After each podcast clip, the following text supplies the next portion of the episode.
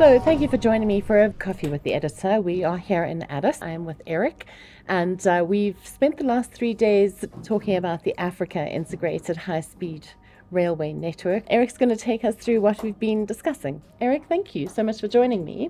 Thank you very much, Philippa. First of all, uh, this workshop uh, comes uh, as a follow up of uh, a continental workshop we had uh, in July this year in Midrand, South Africa. Uh, the workshop, uh, uh, the main objective was again to look at the progress made in terms of implementation of the pilot railway projects under the African Integrated High Speed Railway Network. this is a flagship project under AU Agenda 2063.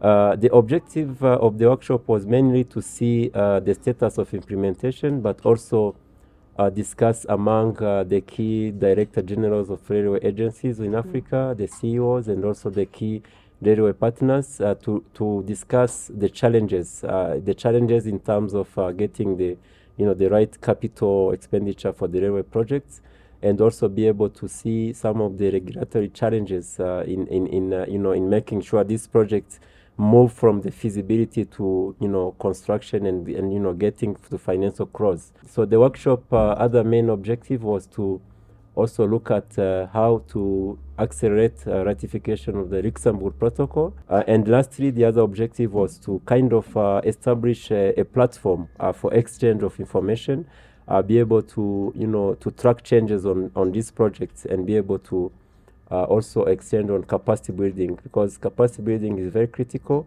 Uh, currently, we don't have a lot of uh, people who are skilled in the railway sector, mm. so we need to collaborate with the universities, with the training centers, and be able to, for example, establish uh, railway centers of excellence for improving the railway sector in Africa.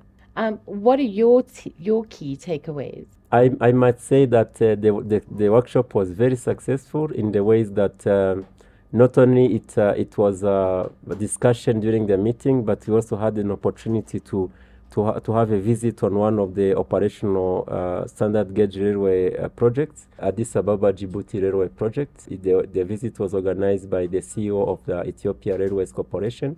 So it was an opportunity to see things on the ground. How are we, uh, you know, improving in terms of the passenger and also cargo freight and uh, movement and uh, improving on efficiencies on railway projects.